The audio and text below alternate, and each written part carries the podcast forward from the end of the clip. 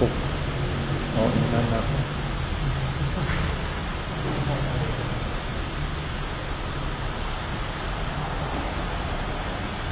خب جلسه قبل من یکی از دو تا سوالی که قبلتر مطرح کرده بودم و در موردش صحبت کردم. اونم در مورد نقش موسیقی توی زندگی نیچه بود. به عنوان دو تا مثال از معلفه های ویژگی های علاقه خاص و چیزایی که تفکر نیچه مطرح بود و مخصوصا توی هم موسیقی توی زایش تراژدی و اوایل تفکر نیچه خیلی پررنگه. گفتم دو تا مسئله رو در موردش صحبت بکنیم. که موسیقی بود یکی تمایلات نخبه گرایی یا ضد توده ضد توده و عوام بودن و یه جوری تمایل به اشرافیت حالا به یه معنای خاصش چون سراحتا که طرفدار طبقه اشراف نبوده ولی یه حسی از همون نقطه گرایی و تو خودش داره و حداقل ضدیت با اون توده گرایی متداول شده توی قرن 19 هم ایده های میشه خیلی دیده خب من جلسه قبل در مورد موسیقی صحبت کردم. فقط یادآوری بکنم که اساس این کاری که داریم انجام میدیم این بود که همون دو جلسه قبل یا سه جلسه قبل که به یه در واقع تحلیل روان رو شروع کردیم من در مورد این بحث کردم که یکی از مهمترین نکات شاید نکته اصلی تحلیل روانکاوانی میشه این تناقض شدیدیه که بین درون و در واقع بین اون وضعیت واقعی و وضعیت توهمی که میشه در مورد خودش داره وجود داره. که در درون در واقع یه جور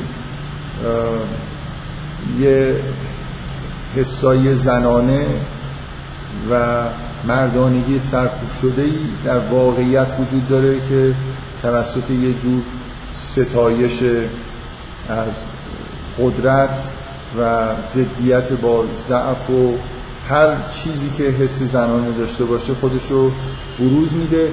اینجا دو تا نکته هست من روی می‌خوام تاکید بکنم که شما کلا این وقتی اینجوری دارید نگاه می‌کنی دو تا ویژگی داریم به نیچه نسبت میدیم نظر روانکاوان. یکی همین مسئله وجود یه سایه عظیمه که نیچه نمی‌خواد باش مواجه بشه.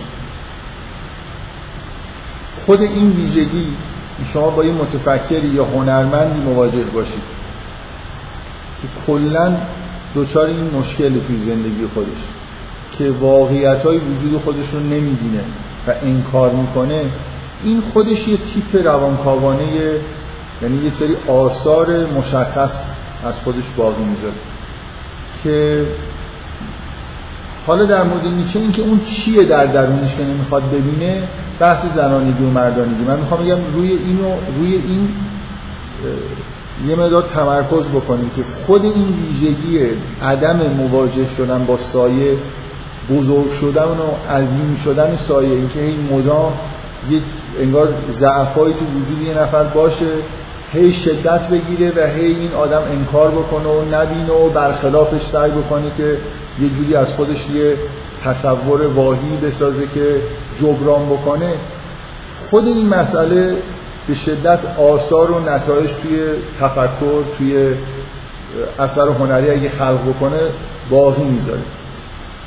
در مورد نیچه حالا نکته دوم در واقع اینه که من بحثم این بود که اون چیزی که در واقع در درونش هست یه مردانگی سرکوب شده یه واقعیت های زنانه تحت تاثیر محیط زنانه که توش بزرگ شده تحت تاثیر حالا سلطه مادر و خواهرش.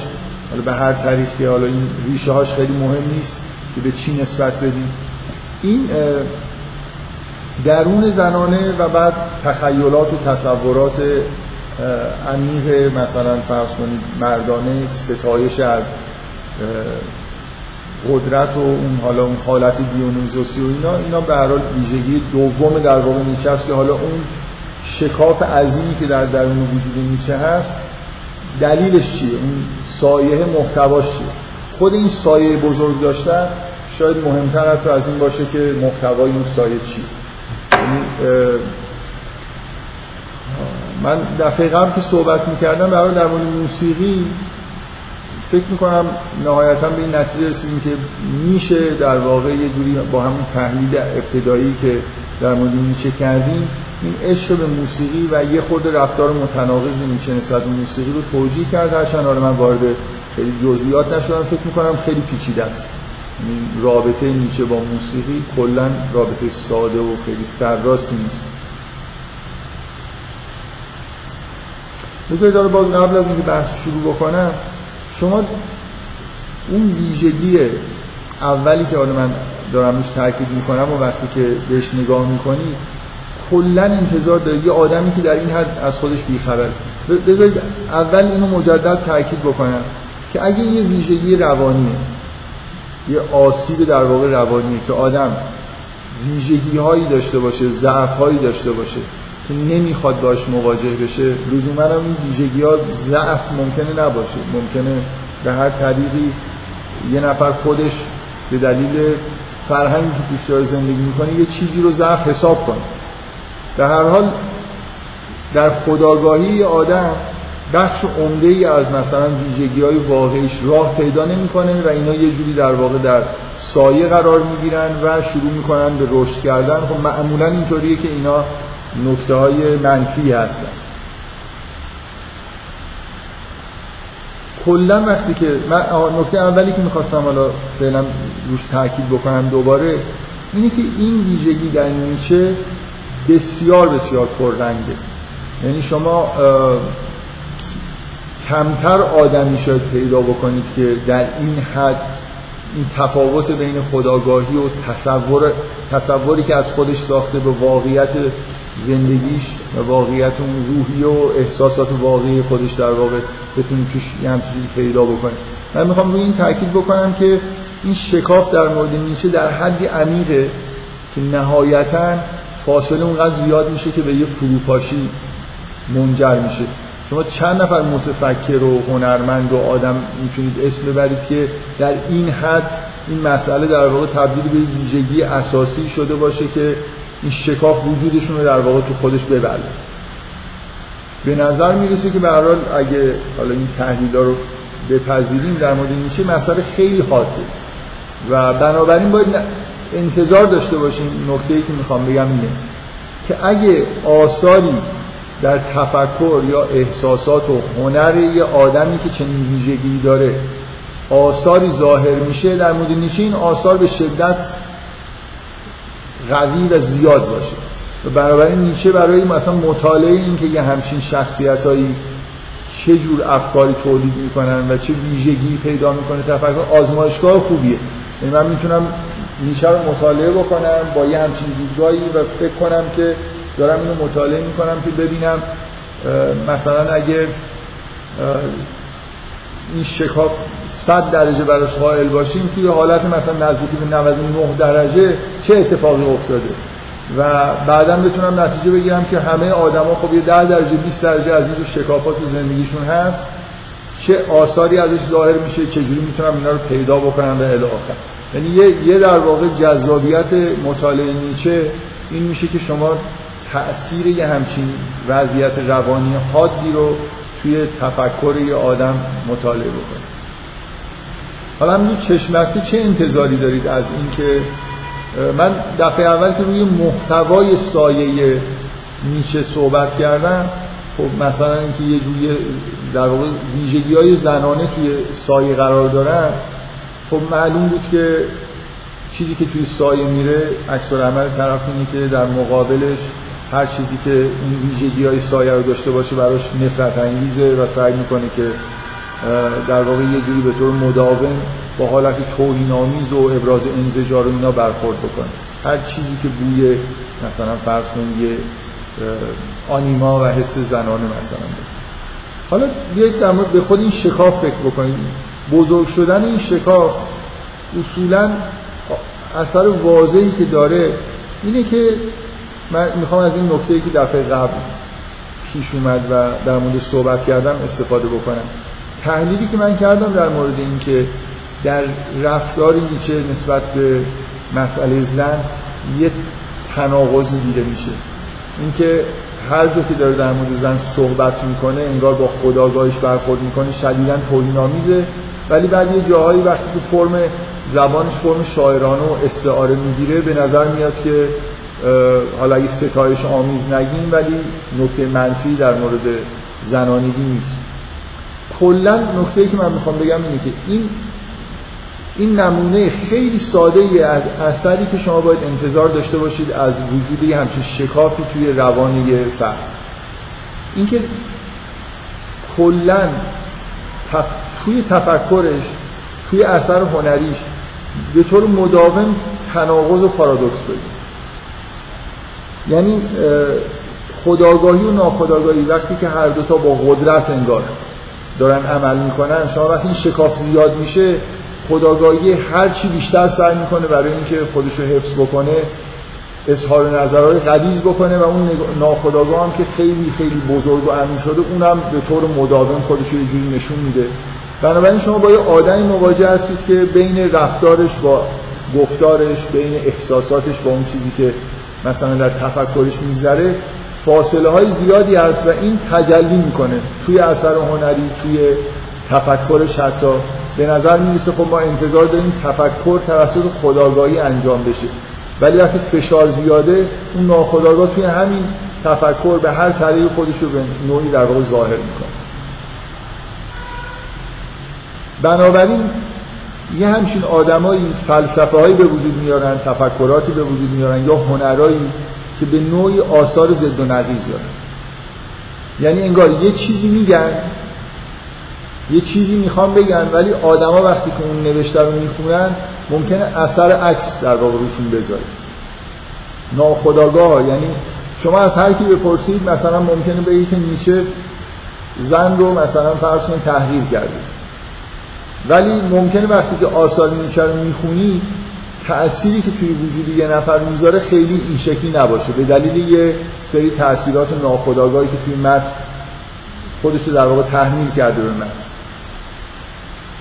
من, من می‌خوام الان در واقع اینو به عنوان یه مقدمه روش تاکید کردم. چون فکر می‌کنم که یکی از مهمترین ویژگی های تفکر نیچه همین حالت پارادوکسیکالشه اینکه خیلی جاها به نظر میاد که حرفای ضد و نقیض ازش نقل میشه. و یا همین نکته که من گفتم ممکنه همیشه یه چیزی داره میگه ولی تأثیری که روی دیگران می‌ذاره ممکنه این چیزی نباشه که واقعا داره میگه. تأثیر برعکس روی دیگران بذاره. حالا من سعی می‌کنم همون بحث که از قبل شروع کردیم و بگم بعد یه خود وارد بحثایی بشم که به جای اینکه روی اون مسئله زنانگی و مردانگی تاکید بکنم فقط همین شکاف بزرگ رو سعی بکنم نشون بدم که چجوری توی تفکر ظاهر می‌کنه خودش.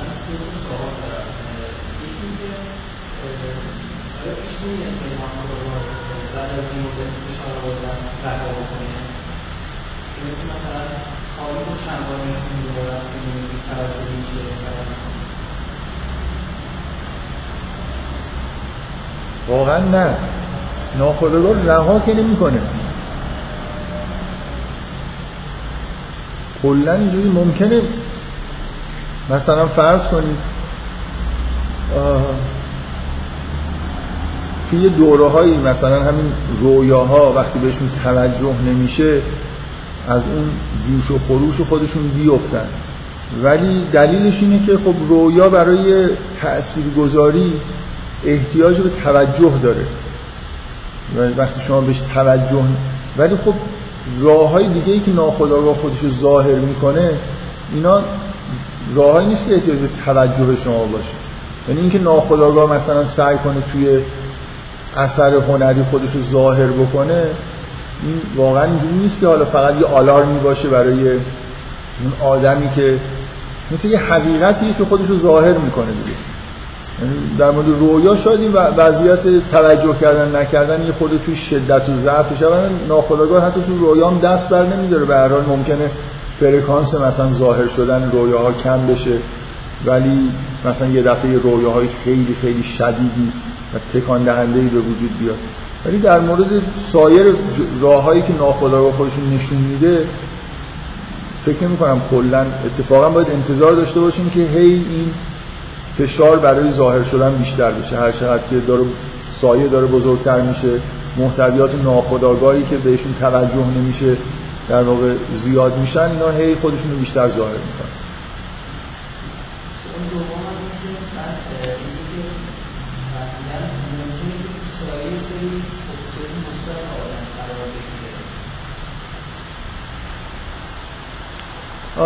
توی یه شرایطی یه آدمی ممکنه مثلا فرض کنید ویژگی های زنانه به معنای مثبتی. مثلا توی مرد وجود داشته باشه و نخواد این رو بپذیره. خیلی چیز دیگه. خیلی اینجا این موارد معمولا نادره. بیشتر اون چیزایی که در واقع خارج از فرهنگ اتفاق میفته مهمه. یعنی ویژگی هایی که به معنای واقعی کلمه آدم نمی‌خواد باش مواجه بشه نه تحت تاثیر فرهنگ تحت تاثیر واقعیت مثل اینکه ویژگی منفی به معنای کاملا حقیقیش. که یعنی در واقع یه عنصرای معنی حقیقی میگم به معنای یونگی یعنی یه نکاتی یه ویژگیهایی در انسان که کاملا ضد رشد طبیعی انسانه توی آدم ممکنه وجود داشته باشه. مثلا فرض کنید تنبلی. تنبلی یه آرزه که خب معلومه در در رشد کردن در هر مسیری مانع ایجاد می‌کنه. یعنی نه فقط ممکنه یه آدم تنبل حسنش این باشه که اگه آدم منحرف و افکار بدی داشته باشه حتی دنبال اون کارا هم نمیره. بنابراین کلا ضد حرکت کردن چه رو به بالا چه رو به پایین. یا مثلا حالا هر چی که فکر بکنید دیگه ویژگی های اخلاقی که مثلا به نظر من به وضوح دروغگویی. یعنی عادت به این که خود دروغ در واقع از این نظر ضد رشد که آدم همینجوری به طور نرمال چند تا لایه پیدا می‌کنه دیگه. رشد یه جوری قراره که ما به یه جایی برسیم که حالت وحدت و یک پارچگی وجودمون پیدا بکنه. خود دروغ گفتن اصلا انگار عاملیه که می‌تونه آدم بقیه ضعف‌های خودش رو اصلا پوشش بده در مقابل دیگران. و یه جوری حالا من نمی‌خوام خیلی ویژگی خاصی رو روش تحلیل بکنم معمولا در حال سایه ویژگی های اساسی ضد رشد آدمی که میرن اونجا و آدم اینا رو نمیپذیره. مثلا من یه بار مثالی دارم در مورد خصاصت. طرف به شدت آدم خصیصیه ولی نمی‌خواد این رو بپذیره و سعی می‌کنه که مثلا اینجوری جبران بکنه. به هر حال این تلاش رو این ندیدن می‌تونه جنبه فرهنگی هم داشته باشه در یه بخشی از سایه می‌تونه اینجوری باشه که نتیجه یه فعالیت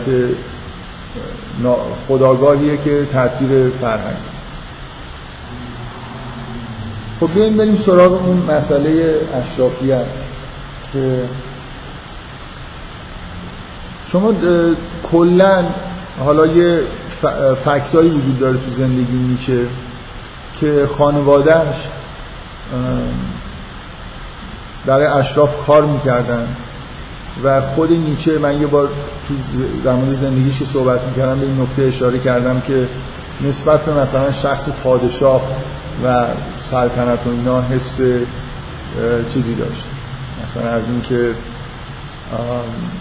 قدرتشون رو دارن از دست میدن و اینکه اشراف اینجوری شدن حس مثلا ناراحتی داشت. من فکر کنم چیزی نقل کردم که یکی از دوستاش نقل کرده که وقتی که خبر شنید که چه اتفاقی افتاده یه عده رفتن نمی‌دونم توهین کردن مثلا به پادشاه و اینا گریه کرده میشه وقتی خبر رو خونده به هر حال اینا یه خورده چیزن دیگه.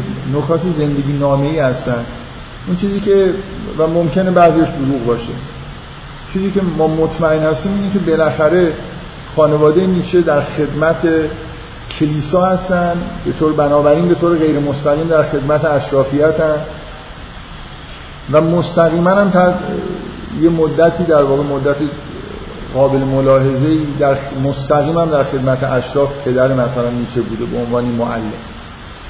بنابراین این یه واقعیتیه که توی زندگی شخصی نیچه و خانوادهش وجود داشت. اینا قطعا یه سری احساسات ایجاد می‌کنه نسبت به این طبقه ای که در واقع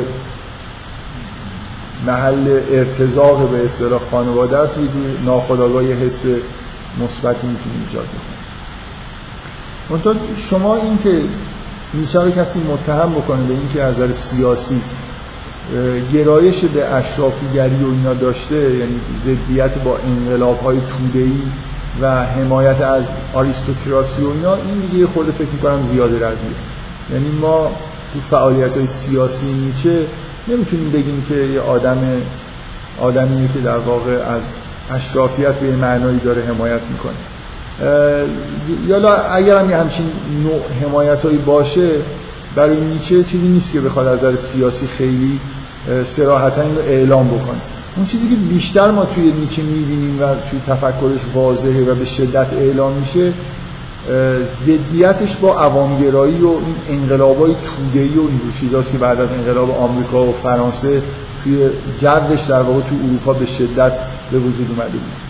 دموکراسی و حکومت نمی‌دونم مردم و نیچه توده مردم رو به صورت یه مثلا گله گوسفند بی اهمیت و بی ارزش بیشتر نگاه می‌کنه و بنابراین خیلی از اینکه یه همچین موجوداتی با احتمالا رزالت های ذاتی که دارن و عقب افتادگی های خاصی که دارن بیان مثلا بخوان حکومت بکنن و اینا این خیلی حس خوبی برای برای نیچه نداره. بیشتر در واقع نیچه رو به راحتی میشه گفت نخبه گراست. نه.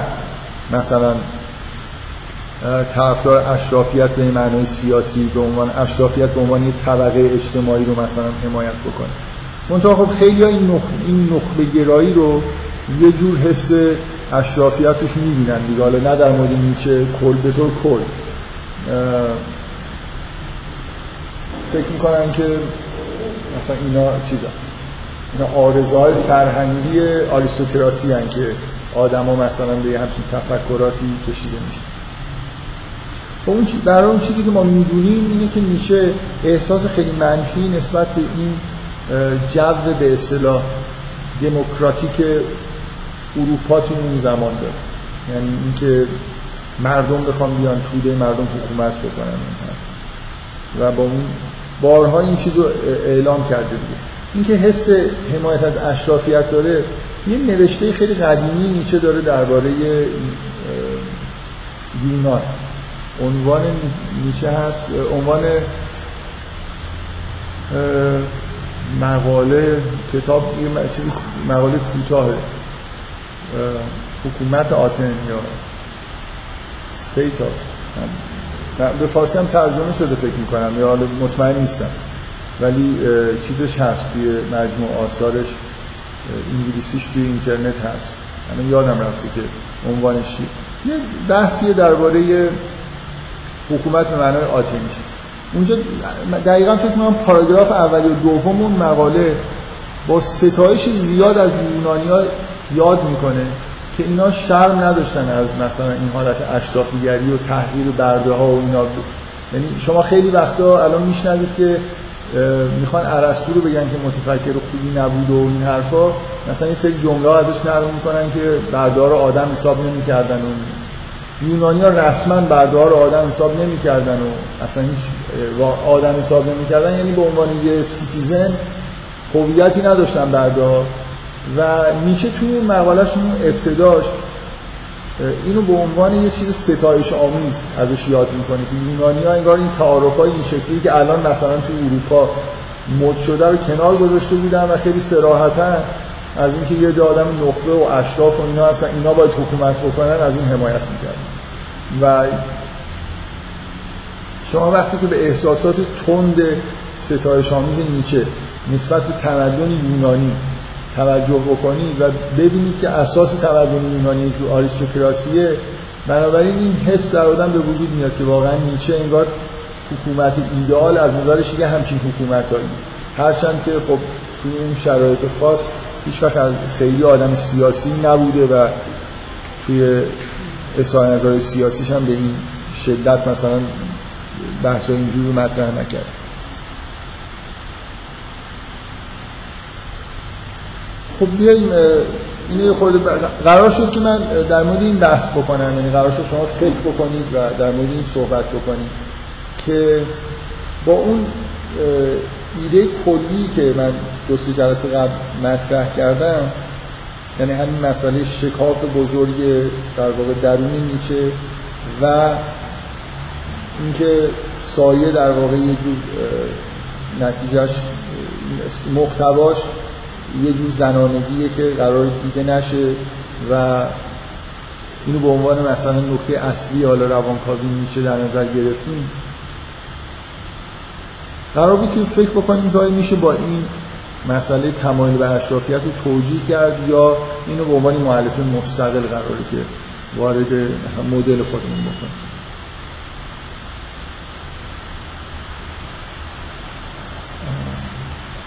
خب چقدر با این حرفایی که من زدم این قابل توجیه که مثلا بگیم که خب این که از خانوادهش چیزی به ارث رسیده یه همچین احساساتی این قطعا اینجوری هست.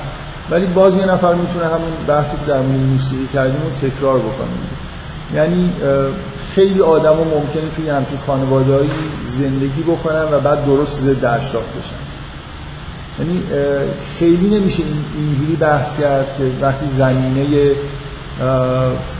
زمینه مثلا خانوادگی برای گرایشی آماده است اینو تصور بکنیم که مثلا کافیه و دیگه احتیاج به توجیه دیگه ای نداره که این آدم چرا این گرایش رو پیدا کرد.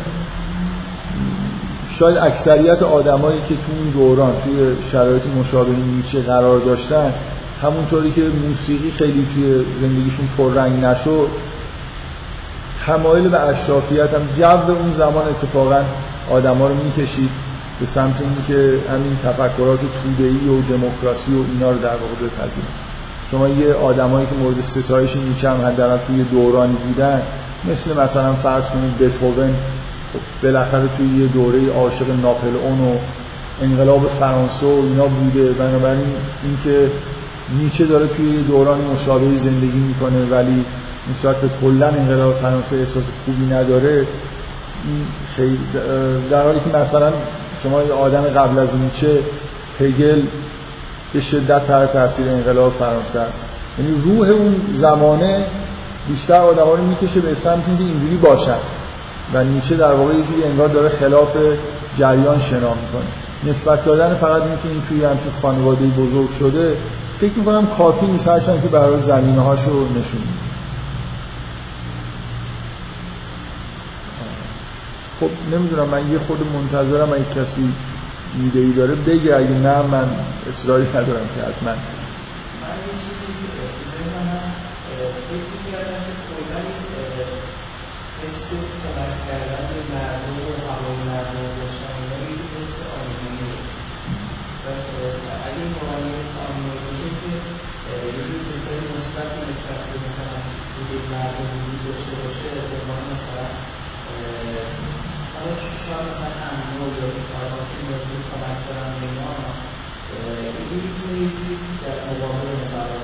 آره. قطعا این که بحثی که دارید میگید قطعا درسته. یعنی من قبلا به چند بار فکر می‌کنم به مناسبت های مختلف گفته اینو در مورد این بحث کردم که این حس نه فقط ترحم حس حمایت از مردم ضعیف. این یه حس آنیمایی. اگه یادتون باشه شاید اولین بار تو بحثی که در مورد هنرپیشه مخمل باف داشتیم من حرف زدم. اینکه یه جور اون حسای آنیمایی توی مثلا مخمل باف حداقل تا یه مدتی به صورت احساس ترحم و علاقه و میل به کمک به مردم ضعیف و درمانده و اینا به شدت یا مثلا اینکه معشوق ایدئال یه توی هنرپیشه یه دختریه که توی یه چیز داره زندگی می‌کنه. به شدت فقیر و ضعیفه و احتیاج به کمک داره. اینکه یه یه استیتی حداقل از آنیما وجود داره که مردا یه همچین احساساتی پیدا می‌کنن. نسبت به زنی که ضعیفتر باشه احساس قویتری پیدا می‌کنه و یا نسبت این تعمین پیدا می‌کنه به همه زعفا این قطعا اینجوری هست. بنابراین صد درصد این درسته که زد در واقع عدم تمایل به کمک کردن و اهمیت دادن به توده ضعیف مردم یه همچین حس در واقع آنیمایی توش توی کمک کردن هست و این یه جور ریاکشن نسبت به اون حسای ترحمی که نیچه ازشون متنفر. این همون چیزهایی که در نیچه وجود داره. من باز اصرار دارم که اون بغل کردن اون اصل در آخرین لحظه انگار انفجار همین حساییه که عمیقا در خود نیچه وجود دارن و انکار شدن. و بنابراین یه تحلیل اینجوری میشه کرد که گرایش به مثلا توده مردم نداره یا حتی زدیت داره نفرت داره به دلیل اینکه این حسا یه جور حسای آنیمایی هست.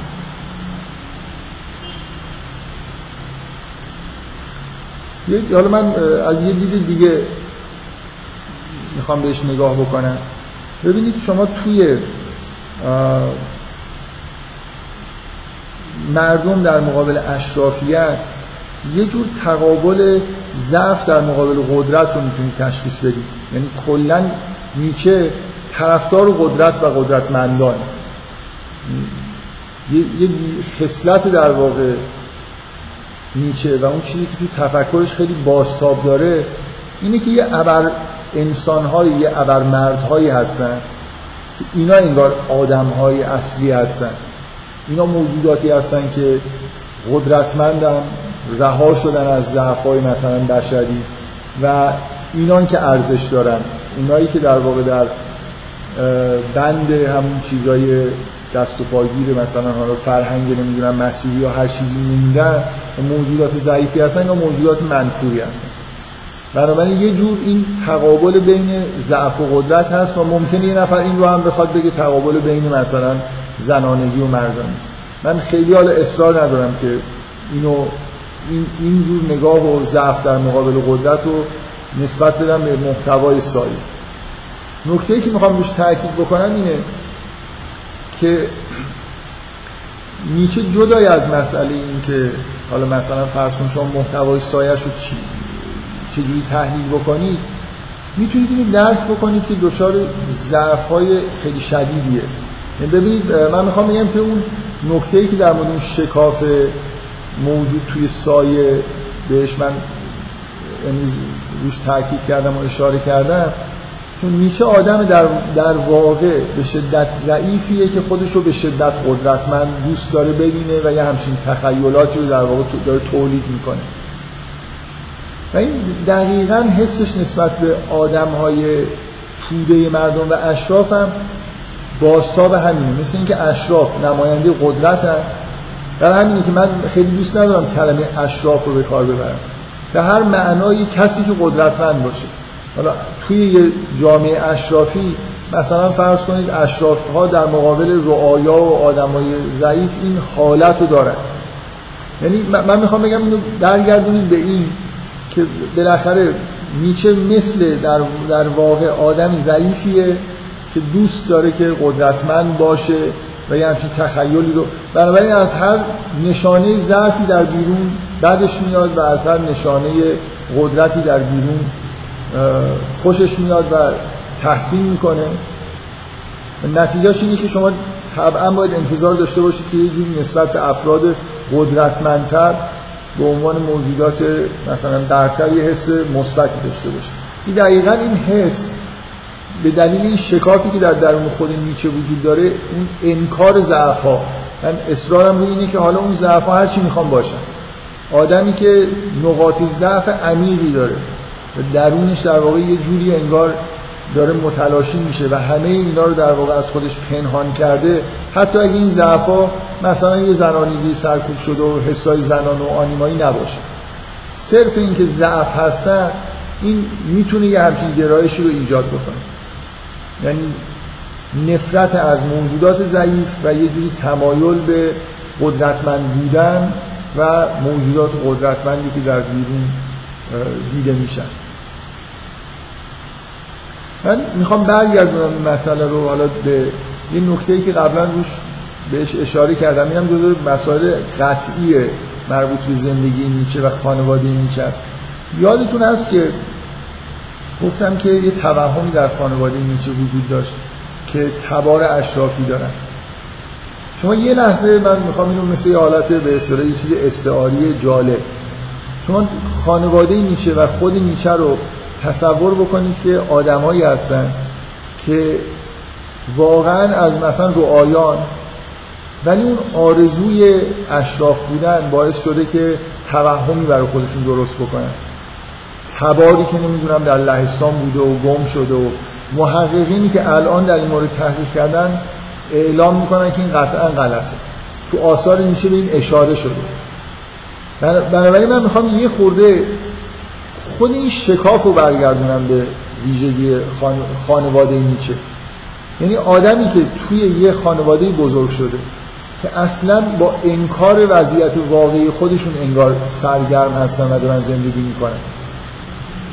این این ویژگی توی خانواده نیچه به نظر من مهمتر از اینه که در خدمت اشراف هستن یا نیستن. خانواده ای که برای خودش تبار اشرافی قائل شده. بکنید چند تا خانواده رعیت پیدا می‌کنید که یه همچین ویژگی داشته باشن؟ یعنی اون میلشون به اشرافیت با یه توهم در واقع انگار پر شده. شاید بشه گفت که اینه که نیچه توانایی اینو داره انگار زمینه اینو داره که در این حد وجود خودش رو از خودش پنهان بکنه. ضعف‌های خودش رو پنهان بکنه با توهم. مثل اینکه اینو از خانواده خودش به ارث برده. یعنی شما وقتی که به خانواده و به موجودی فکر می‌کنید که جزء توده مردم جزء عوام جزء رعایاست و برای خودش در توهمات خودش تبار اشرافی قائله یه جوری انگار این خانواده یه همچین نوع می‌تونه آدمی رو تو خودش بپروره که موجود بسیار ضعیفی باشه و خودش رو بسیار قدرتمند فرض بکنه. یعنی در واقع این توانایی آخه واقعا خب اینم خیلی توانایی می‌خواد که شما ضعفای خودتون نبینید هر چقدر که بزرگ میشن مثلا فرض کنید با یه توهماتی یه شروع هیجانات اینا رو بپوشونید تا حد مرگ. در حد انفجار و مثلا پاره شدن روان به هم چیزی برسه.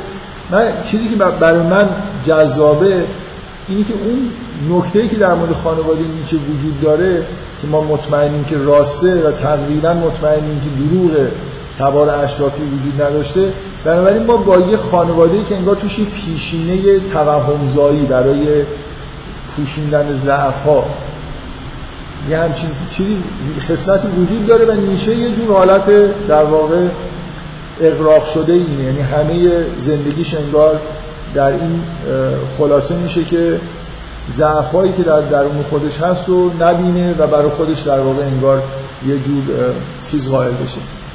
مثلا می‌بینید که خودش رو وارث حکمت دیونیزوسی می‌دونه. دیگه ببینید اشرافیت از چیز خارج شده دیگه. برای آدم مثل نیچه اینکه از تبار نمی‌دونم خانواده اشرافی باشه ارزش حساب نمیشه. مثل اینکه داره تبار خودش رو به دیونیزوس به یه, به یه چیز بسیار بسیار مهم یونانی. شما وقتی که تفکر نیچه رو مطالعه می‌کنید یونان اصر طلایی تمدن بشره و اوج این تمدن مفهوم دیونیزوسه و ایشون وارث مثلا فرض کنید اون تبار مقدس دیونیزوسیه اینکه نهایتا خودش رو اصلا با اول وارث می‌دونه مبلغ حکمت دیونیزوسی می‌دونه و بعدا کم کم خودش خودش رو دیونیزوس مثلا مجسم می‌دونه و این حس در واقع متوهم بودن به نظر من جالبه. یعنی اون نکته در مورد خانواده نیچه خیلی نکته جالبی میشه فرضش کرد. به نظر من که مهمه. حالا اینجور اظهار نظر خیلی نمی‌تونه دقیق باشه.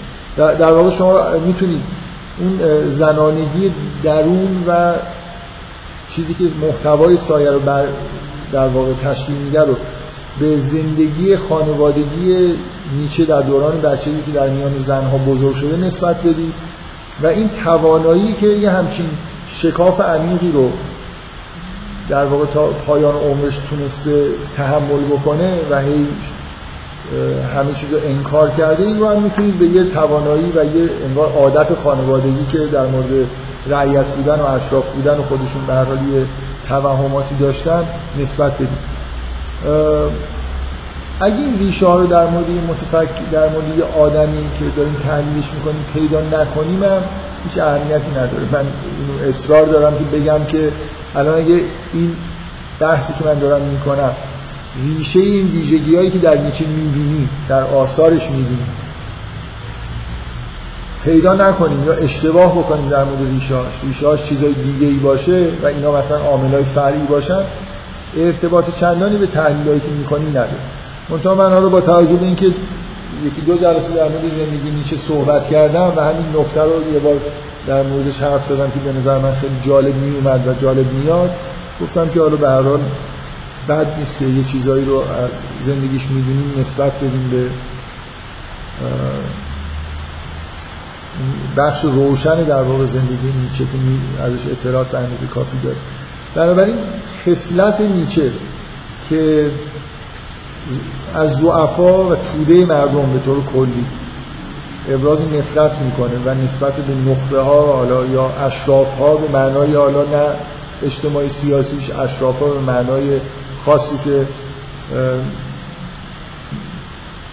مثلا اشرافیت می‌تونه جنبه روانی فکری هر چیزی داشته باشه یه همچین چیزی در واقع ستایش می‌کنه. اینو می‌تونید برگردونید به همون مدلی که در واقع در نظر گرفتیم من تصورم اینه که هیچ نیازی نیست که این دوتا معلفه که الان در موردش داشتیم که این دو درس صحبت می‌کردیم و به عنوان معلفه های مستقل در نظر بگیریم.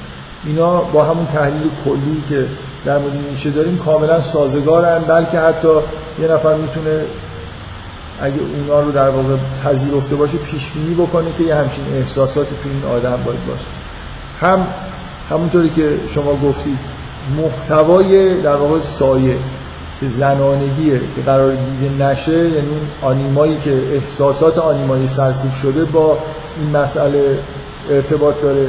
و همون شکاف که اساس در واقع انگار زندگی نیچه است خود اونم به نوعی حالا ضعفا هر چی می‌خوام باشن می‌تونه یه موجود ضعفای شدیدی پیدا کرده و اینا رو میپوشونه در مقابل خودش. نسبت به آدمایی که در بیرون انواع اقسام ضعف ها دارن مخصوصا اگه ضعف های مشابه خودش داشته باشن متنفر بود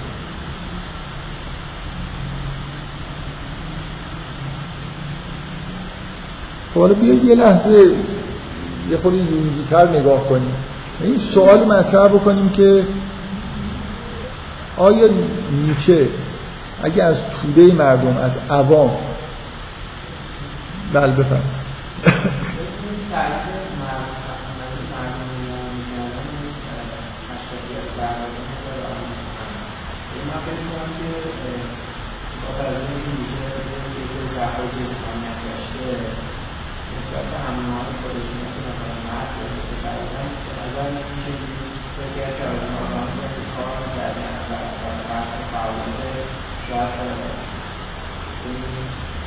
یه عمل انجام یعنی مثلا تفکر که اون نموداری که صفت مردم زنان رو قبلا گفته بودیم من الان بذار اون که جزء اون ویژگی به حساب میاد یا زمانه مثلا که کسی که بیرون کار می‌کنه فعالیت جسمانی انجام میده مثل آقای فرض مثل طرف بعد است این مثل مردم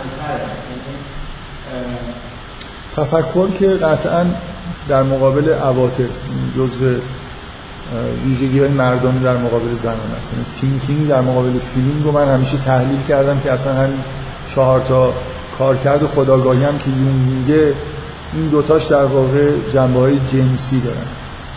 ولی برده ببینید برده به عنوان این موجودی که درسته که ممکن قدرت بدنی داشته باشه ولی در موضع ضعف دیگه. این موجودیه که قدرتش هم در اختیار کسی دیگه است. قدرتمند بودن به معنای مثلا مثلا یه بولدوزر که ما بهش نسبت بهش احساس قدرتمند بودن نمی کنیم هیچ حس مردانه چیزی نداره. یه ماشینی که یه نفر سوارش میشه باش کار می‌کنه خیلی این حس درده مثل بولدوزر دیگه. ممکنه خیلی موجود قوی باشه ولی یه نفر سوارش شده داره ازش استفاده می‌کنه. بنابراین یا مثلا شما یه حیوان خیلی قدرتمند ببینید اون حس و نسبت بهتون نداره. باید قدرت اینه که مستقل باشه اراده اراده آزاد داشته باشه. این چیزی که نیچه ستایش می‌کنه اینه که یه موجودی قدرتمند باشه به این معنا که اراده خودش رو بتونه تحمیل بکنه. این دقیقا چیزی که برده نداره.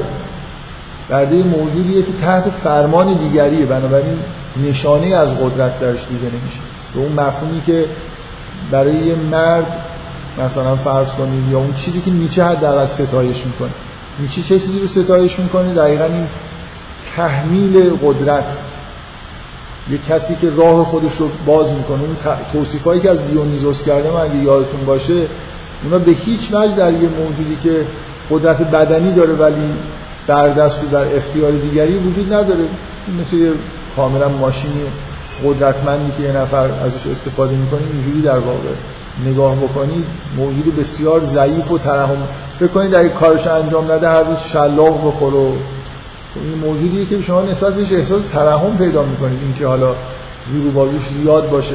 یعنی حالا اگه یه برده ای مثلا فرض کنید نظر جسمانی هم ضعیف باشه دیگه خب مضاعف میشه ضعفش. ولی حتی اگه قوی باشه از نظر جسمانی اینو چیزی نیست که ما بهش بگیم قدرت.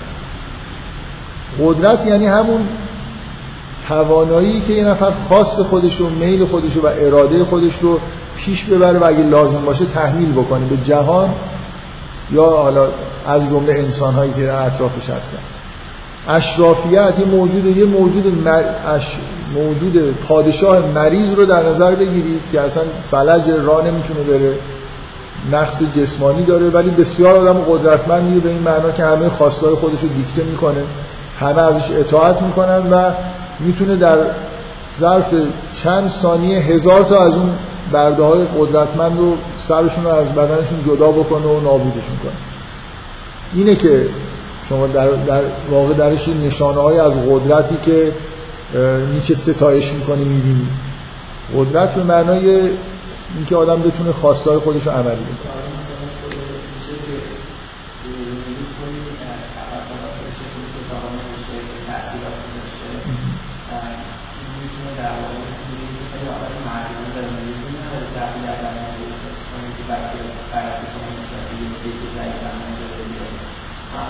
که لزوم نداره که من دارم سعی, سعی کردم نشون بدم تا همون دو جلسه قبل که نیچه اون مسئله زنانگی در واقع درون خودش رو انکار می‌کنه. و این در واقع مثل, مثل اینکه یه نقطه ضعفایی در درونش هست. شما مثلا فرض کنید به رابطه ببینید ضعیف و قوی بودن. شما به رابطه نیچه با خواهرش مثلا نگاه کنید. یه حسی یا رابطه نیچه با مادرش. کلا اینکه یه موجودیه که یه نقطه ضعفایی نه فقط از نظر جسمانی از نظر روحی داره. که دیگران انگار خواستای خودشون رو بهش تحمیل می‌کنن. این حسیه که در مورد زندگی نیچه وجود داره. در این حال این نکته که شما میگید نکته درستی نیچه به هر حال در حد مثلا فرض کنید اینکه کتابی منتشر کرده باشه و اینا شما می‌تونید بگید که از اراده خود این موجود ضعیف به این معنایی که حالا توی یه اتاقکی نشسته و مثل یه کرمی مثلا خودشو کنار کشیده و هیچ کاری نمی‌کنه نیست. ولی خب بالاخره کاری که انجام میده در حد چیزی دیگه. خیلی ارتباط کمی با دنیای خارج داره. فقط در واقع مثل اینکه افکاری رو تولید می‌کنه و زمینه فراهمه چندان اینطوری نیست که شما حستون این باشه که نیچه مثلا مقاومت شدیدی در مقابل مثلا انتشار آثارش وجود داره و جنگیده و اینا رو چاپ کرده.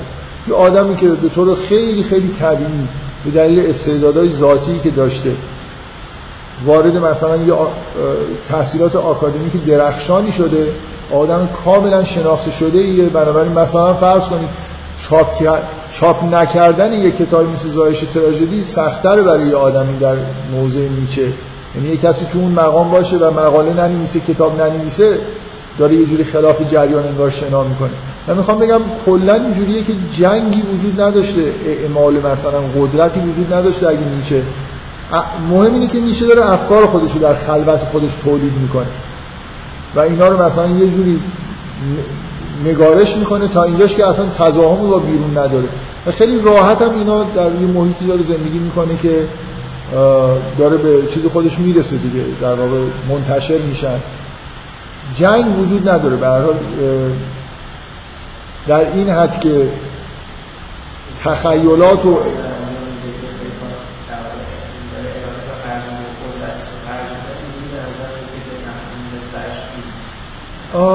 ممکنه خودش این احساس رو بکنه. اینکه ممکنه میشه فکر کنه که برای تک تک این کتاباش مثلا حیولاهایی دارن جلوشو می‌گیرن و این افکار مثلا فرض کنید روی کاغذ آوردنش رشادت می‌خواد. من تصورم اینه که احتمالا تو خلوت خودش حس می‌کنه داره با یه حیولا مثلا با حیولای مسیحیت داره میجنگه.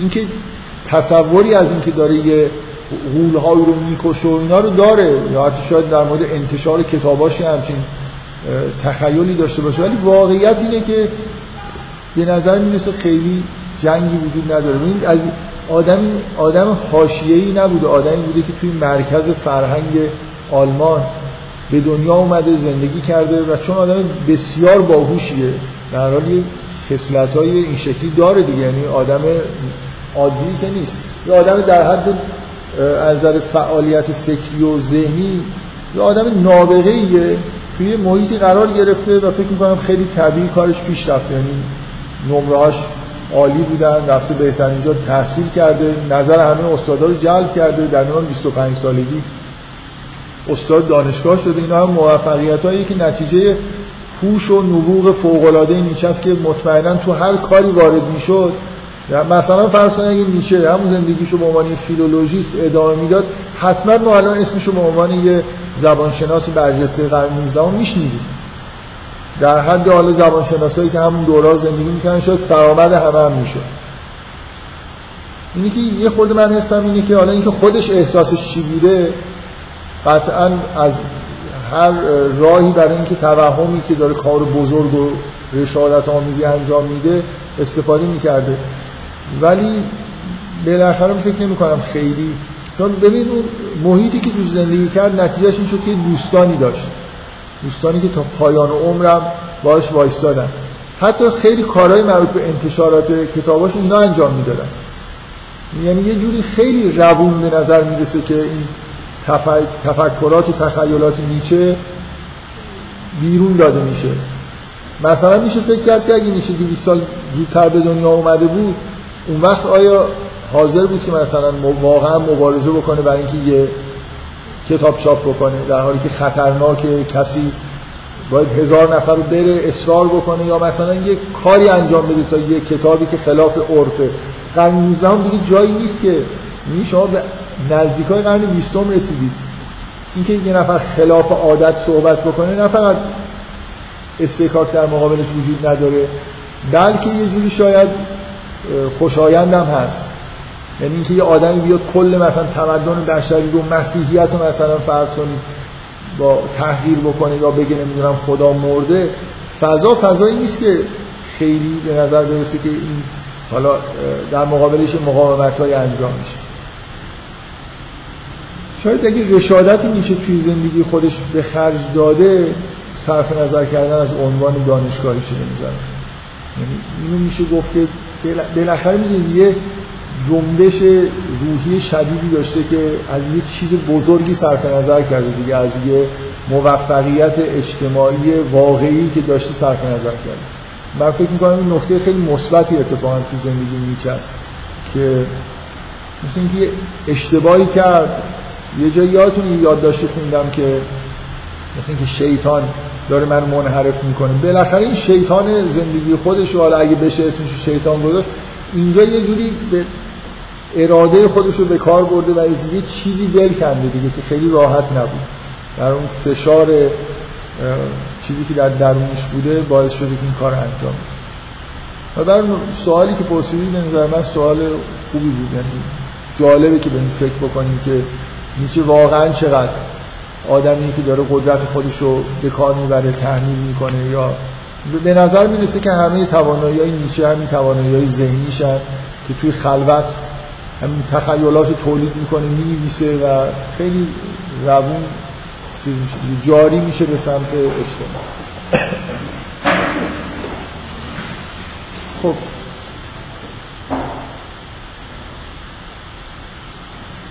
بذارید من یه نکته در مورد همین مسئله ضعف و قدرت بگم. یعنی بیاید یه خود یونگی نگاه کنید به این مسئله که اگه ما بخوایم برای بشر سلسله مراتب قائل بشیم آدم های ضعیف آدم های قوی یا مثلا جامعه رو نگاه نکنید یا سلسله مراتب مثلا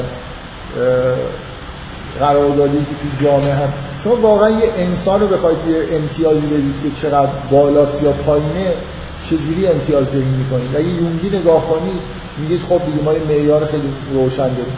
رشد یافته چقدر رشد یافته است؟ می‌تونیم بین صفر تا صد من به آدما امتیاز بدم. مثلا فرض کنید از دیدگاه یونگی شاید این عرفای مثلا فرض کن هندی اینا اشراف هم. از نظر یون غربی ها اروپایی ها اینا همه جزء عوام نفهم و گوسفند ها مثلا حساب میشن. برای اینکه اون مسیر رشد رو طی نکردن. من می‌خوام یه خورده در واقع اینو برگردونم به همین که نیچه نیچه, نیچه کجا این نمودار رشد این؟ کاملا دیگه دارم یونگی حرف می‌زنم. گاهی اوقات حرفایی می‌زنم ممکنه یه طعم یونگی داشته باشه ولی نه خیلی. مثلا فرض کنید مفهوم شادو حالا هم فرویدی میشه حرف زد هم یونگی خیلی ولی این حرفی که دارم می‌زنم چون اساسا اون معیار که یه رشد واقعی برای انسان وجود داره و اینا حرفایی که دارم می‌زنم کاملا دیگه یونگی. خب شما با معیار رشد اگه به یه آدمی مثل نیچه نگاه کنی تقریبا نزدیک نمره صفر می‌گیره هیچی. یه آدم کاملا عقب افتاده در در حد بیماری یعنی حتی نسبت اون توده مردمی که تحقیر می‌کنه یه جوری سفتر دیگه. اصلا مشکلات روانی داره یعنی گسیختگی روان اگه معیار کمال یک پارچه شدن هستی انسانه که خداگاه و ناخداگاه اصلا با هم متحد بشن نیچه اون ور طیف چیز قرار داره رشد قرار داره. یه آدمی که در حدی گسیختگی در روانش وجود داره که مطلقا نمیشه هیچ چیزی از معیار با معیارهای یونگی رشدی نسبت کنه حالا یه خودی اگه این واقعیت رو بپذیری اون وقت خیلی بامزه میشه که نیچه در واقع اون سر تیف یعنی در اوج عوامیت قرار گرفته و از عوام متنفر. از موجودات و می‌خوام بگم یون شاید می‌تونست اینجوری تحلیل بکنه که یه آدمی که در نهایت عدم رشد قرار گرفته یعنی در نهایت ضعف قرار داره اون وقت نسبت به هر موجودی که در بیرون می‌بینه که به نظرش میاد که این موجود ناقص و ضعیفیه احساس نفرت پیدا می‌کنه. در واقع یه بخشی از ش... سایه نیچه همینه که موجود عوامیه دیگه. به معنای واقعی کلمه شما می‌تونید بگید که نیچه کاملا جزء عوامه به دلیلی که رشد نکرده. یونگی وقتی نگاه می‌کنید می‌تونید یه دهک مثلا پایینه رشد رو بگید اینا آدمای عوام هستن اگه از این مرحله مثلا بالاتر نیان حالا دهک بالا رو بگید اینا جزء خواصن مثلا دهک پایین رو دیگه قطعا جزء عامی ترین آدم هست. یعنی درکش از هستی درکش از هر چیزی که در بیرون خودش میدین خیلی ضعیفه وقتی احساسات آنیمایی خودش رو سرکوب کرده می‌دونید؟ همین که مثلا یه مردی که از زنهای ابراز نفرت می‌کنه. شما از نگاه یونگی همه اینا نشان دهنده یه جور نفهم بودن و نادانی و اینی که رشد نکرده و واقعیت ها رو نمی‌دونه وقتی اینجوری نگاه می‌کنی خب به نظر میاد که خیلی منطقیه دیگه. این آدم دقیقا یه آدم صفریه که خودش رو در واقع یه جوری صد می‌بینه. با معیارهای خودش رو ببینید من مجدد اینو تاکید می‌کنم. مشکل نیچه مثل خیلی ها اینه که معیارهای خودشون رو طوری میچینن توهمات و تخیلات خودشون در مورد جهان طوری در واقع قرار میدن که امتیاز صد بتونن به خودشون بدن. اون توانایی که نیچه به معنای واقعی کلمه نداره اینه که واقعیت وجود خودش رو ببینه. خب؟ چقدر؟ حالا شما اینجوری می‌خوام بحث خود پیش ببرم. چقدر نیچه نماینده خوبی برای جهان اروپاییه اگر از یون بپرسید خیلی. یون کل اروپا رو تمدن غرب رو مخصوصا دنیای مدرن رو عقب افتاده و عوام می‌بینه. برای همینی که روز به روز می‌بینید یه جور ارایت بیشتری نسبت به تمدن مثلا کهن شرق یا کلا تمدن باستانی تر پیدا می‌کنه. چون به نظرش میاد که تمدن به مسیری رفته که جلوی رشد آدما رو می‌گیره نظام حالا سرمایه‌داری بعد از روشنگری ایدئولوژیایی که به وجود اومده روز به روز بیشتر آدما دارن عقب افتاده میشن و از مسیر رشد خودشون خارج میشن. بنابراین نیچه به عنوان یه آدم خیلی از یونگی خیلی عقب افتاده که به شدت اون ویژگی که یون روش اصرار داره که جهان مدرن جهان اروپایی انگار بزرگترین نقطه ضعفش اینه که واقعیت خودش رو انکار می‌کنه. در, در واقع غرب از نظر یون دقیقا یه تمدنیه که در اوج وحشیگری به معنایی در درونش قرار داره و احساس تمدن می‌کنه. فرهنگی برای خودش درست کرده که اون واقعیت وجودی خودش رو نبینه. اینکه به طور مداوم اون چیزی که می‌دیدیم این بود که به طور مداوم غرب داره در جهت فروپاشی تمدن پیش میره. در جهت فروپاشی انسان و انسانیت داره پیش میره و هر روز صداش برای اینکه فرهنگ خودش رو اعلام بکنه که به عنوان برترین فرهنگ تاریخ بشر انگار داره بلندتر میشه. بنابراین میشه نماینده خیلی خوبی برای تمدن غربه آدمی که دوچار همون فروپاشی های درونی خودش هست و صدای خیلی بلندی هم داره. یعنی در واقع تو همون موضع تمدن غرب قرار گرفته انکار واقعیت خودش. اینکه اگه تمدن غرب بزرگ یکی از بزرگترین ویژگیاش اینه که واقعیت خودش رو نمی‌خواد ببینه و انکار می‌کنه نیچه اوج این ویژگی رو در واقع داره. بنابراین من می‌خوام اینو بگم که نیچه سخنگوی خوبی برای تمدن غرب بوده و هست.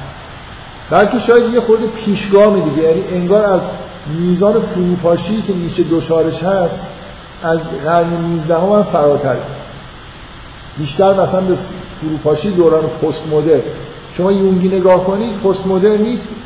دوران پست مدرنیته ادامه فروپاشی که در دوران مدرن به وجود اومد. یعنی همون در همون سراشیبی که تمدن غرب داشت می‌رفت به یه جایی پایین تر از اون جایی که در قرن 19 بود رسیده. به نظر میاد نیچه از این جهت هماهنگی بیشتری با قرن 20 داره تا با قرن 19 برای قرن 19 خودش زیادیه.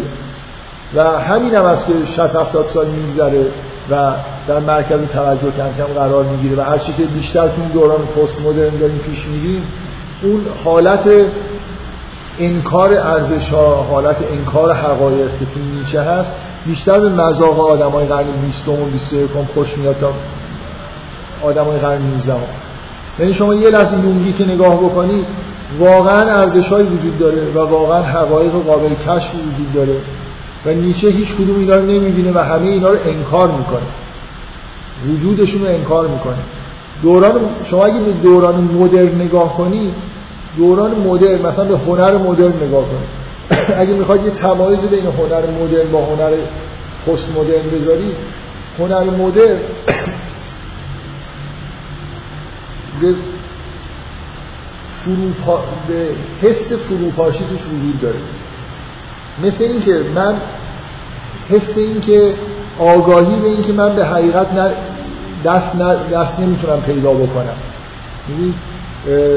دوران مدرن دورانی که انگار مثلا فرض کنید یه آدمی مثل تی اس الیوت حالا به عنوان هنرمند شاخص دوران مدرن وقتی از مثلا این شعر بسیار بسیار معروفش که مثل سرود ملی مدرنیسم میشه ازش یاد کرد یه شعر بلندی داره به اسم ویست لند فکر کنم به فارسی ترجمه شده تحت عنوان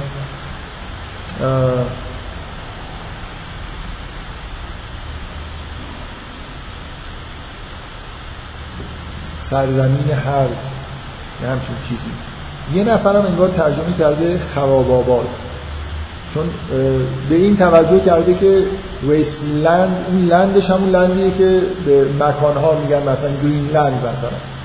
که ما مشابهش مثلا اگه بخوایم پسفند مکانه. آباد رو می‌ذاریم حالا یه خود شاید چیز شده. واژه خوبی در نیومده. خراب آباد آدم می‌بینه. سرزمین هر ترجمه معروف به اسلند شما مثلا به روحیه تی اس الیوت که نگاه می‌کنید که کاملا یه هنرمند مدرنه به فروپاشی جهان فروپاشی جهان رو مثلا داره گزارش میده. گسیختگی در اون خودش رو گزارش میده و حسرت می‌خوره از اینکه چرا دنیا اینجوریه و من اینجوریم. دوران پست مدرن دورانیه که هنرمند همین چیزها رو ممکنه گزارش بده ولی حسرت هم نمی‌خوره. یه جوری من یادم نیست که یه جای خوندم یا یه من ابهامام داره به اینجا می‌رسه. من یادم نیست چیزی که میگم از خودمه یا یه جای خوندم. که به طور تمثیلی اگه بخوایم به هنرمند پست مدرن مثلا نگاه بکنیم کسی که تو ویرانه ها داره می‌رسه و شادی می‌کنه. و دیگه حس بدی هم نداره از اینکه اصلا جهان رو نمی‌شناسه و نمی‌بینه. نیچه آدمیه که هیچ حقیقتی رو انگار نمی‌بینه. هیچ ارزشی رو نمی‌بینه. حالا من یه خورده بذارید الان آدمایی که خوب نیچه خوندن اینجا قطعا چیز دارن. اعتراض دارن که اینجوری نیست. حالا من یه خورده در مورد همین بیشتر توضیح میدم. و به نوعی انگار این فروپاشی رو توجیه براش داره. یه جوری حالا من بذارید وارد همین بحث بشم. بحث نیهیلیست بودن یا نیهیلیست نبودن نیچه. میگن که نیچه با دوران پست مدرن غرابت داره به دلیل اینکه اون نیهیلیسمی که در واقع روش تاکید داشت چیزیه که تو دوران پست مدرن جذابیت پیدا کرده از نظر فکر. بذارید اینکه نیچه نیهیلیست هست. من از اول از این موضوع صحبت می‌کنم که نیچه نیهیلیست نیست. چرا؟ برای خاطر اینکه شما دقیق مثلا این مسئله نیهیلیست توی آثار نیچه رو که نگاه بکنید مثلا یه آدمی که خیلی م... دقیق این کار رو انجام داده و شاید بشه گفت یه نیچه شناس معتبر خیلی خیلی معروفی که شاید اصلا مرکز توجهش توی نیچه شناسیش مفهوم نیهیلیسمه این واتیمو جان واتیمو که ازش هم مقاله و هم کتاب به اندازه کافی به فارسی ترجمه شده. یک کتابی داره. کتاب خیلی خوبیه. در مورد نیچه.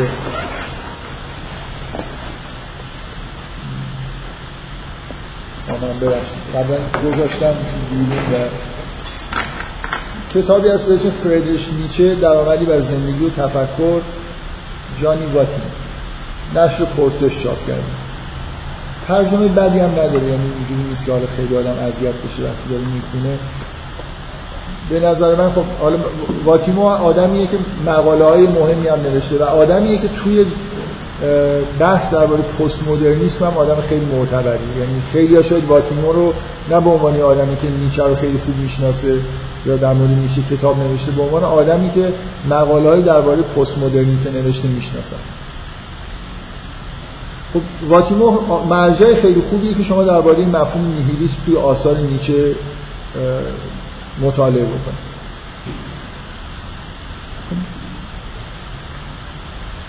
چی می‌تونیم بگیم؟ ببینید نیچه به چه معنایی چه چیزی در مورد نیهیلیسم میگه؟ نیچه حرفش اینه که کاشف نیهیلیسم جهان مدرن. یعنی حرف از بیاعتباری ارزش ها در جهان مدرن میزن. بذارید من یه جمله از خود نیچه بخونم که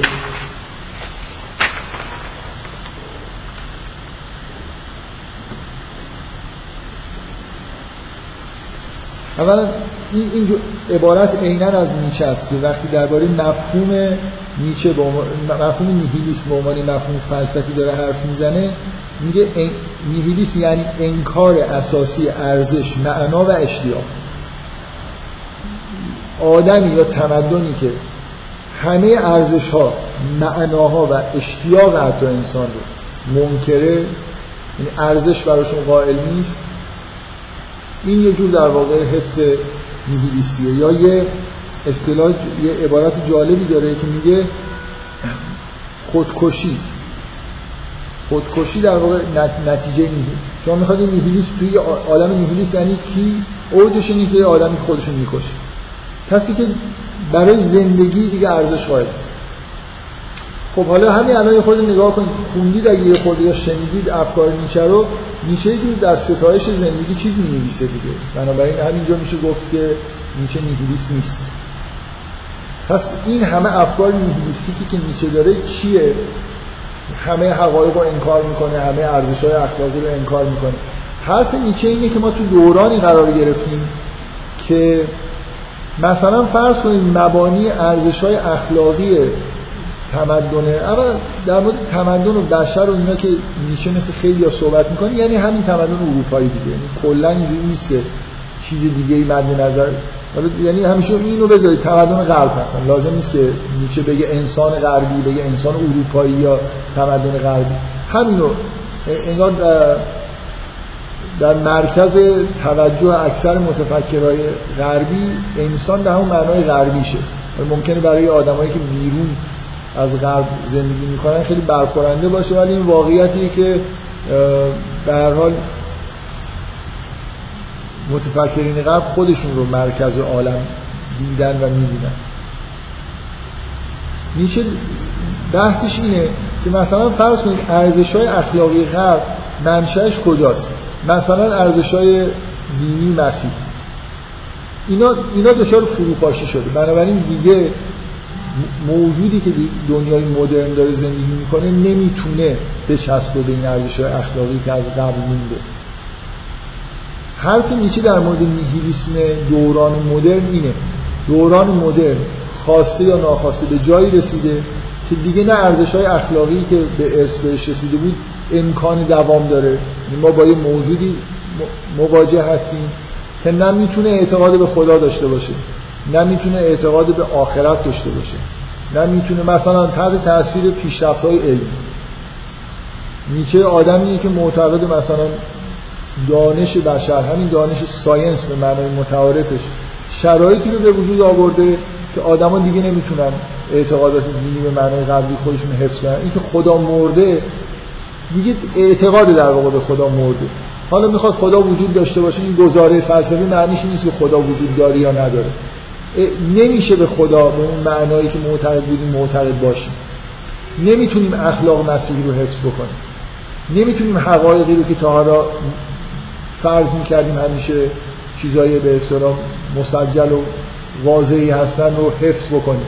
به یه جایی رسیدیم که همه اینا دچار فروپاشی شد. نیچه داره اعلام می‌کنه که دنیای غرب به نیهیلیسم رسیده. ممکنه متوجه نیست ولی مثل اینکه داره در مورد یک واقعه ای که صداش یه جوک و ضرب مثلا ما داریم که میگن یه یکی داشت دزدی می‌کرد. یه نفر اومد من خیلی نمی‌دونم ولی یه ورژنی که من شنیدم این بود که مثلا به طرف میگن که داره قفلی رو باز می‌کنه و اینا یادم نیست. یا یه چیزی داره اره می‌کنه میگن چیکار داری می‌کنی؟ میگه دارم ویالون می‌زنم. میگم این ولی صدای ویا میگه صداش فردا در میاد. یعنی بعضی صبح اومد مثلا اینجا خالی شده و اینا. نیچه یه حالت اینجا رسما هم میگه میگه من دارم برای دنیای آینده حرف می‌زنم. مثل اینکه اولین کسی که فهمیده که جهان غرب از درون دچار فروپاشی شده و اینو جرأت اینو داره که اینو می‌بینه و میگه. برای مثل برای همینی که بلندگوی پست مدرنیسم پست مدرنا انگار توی دو همون دنیای بعدی زندگی دارن می‌کنن. برای همینی که به نیچه مثل یه پیشگو و پیامبر دارن نگاه می‌کنن. یه آدمی که یه قرن زودتر این رو دید که دنیا به همچین سمتی داره میره. شما تو قرن 19 نمی‌تونید بگید هنوز فروپاشی همه معیارهای اخلاق. ولی الان واقعا این خیلی واضح تره که غرب دچار فروپاشی معیارهای اخلاقی شده. خب اگه نیچه معتقد باشه که هیچ راه فراری نیست. مثل اینکه یه معیارایی گذاشته بودیم اینا دچار فروپاشی شدن و قابل ترمیم هم نیستن پس نیچه نیهیلیسته ولی اگه نیچه این حرف نزنه و اونایی که میگن نیچه نیهیلیست نیست در واقع حرفشون همینه و درست این حرف به اعتباری اینه که نیچه نیهلیست نیست برای اینکه نیچه حرفش از اینه که به شادی کنیم. این معیارهای احمقانه مثلا باستانی مزخرفی که مثلا مسیحیت ساخته بود اینا همه متلاشی شده صداش هم فردا در میاد و ابر انسان می‌تونه در آینده دنیای خودش رو بسازه. یعنی این خرابه ها رو صاف کنیم و ارزش های جدید رو بسازیم حرف از حقایق به معنای جدیدی بزنیم. برای حرف نیشه ظاهرا نیست که شما خودش نیهیلیسته و به هیچ ارزشی اعتقاد نداره و این حرفه. خودشو به عنوان یه آدمی که این فروپاشی رو دیده و دوست داره که این فروپاشی رو اعلام بکنه و به مردم هم بگه که مثلا نترسید بذارید همه چیز نابود بشه این ارزش رو بذارید کنار و حالا یه انسان تراز نوینی مثلا به وجود بیاد با یه ارزش های برتر. و خودش هم به نوعی به نظر می‌رسه که در جهت یه همچین ارزش گذاری های جدیدی یه قدمی هم برمیداره. دیگه مثلا شخصیت زرتشت و ابر انسان و اینا رو توصیف می‌کنه. خب اینجوری که نگاه کنید میشه اصلا نیهیلیست نیست دیگه. مثل پیامبر یه دین جدید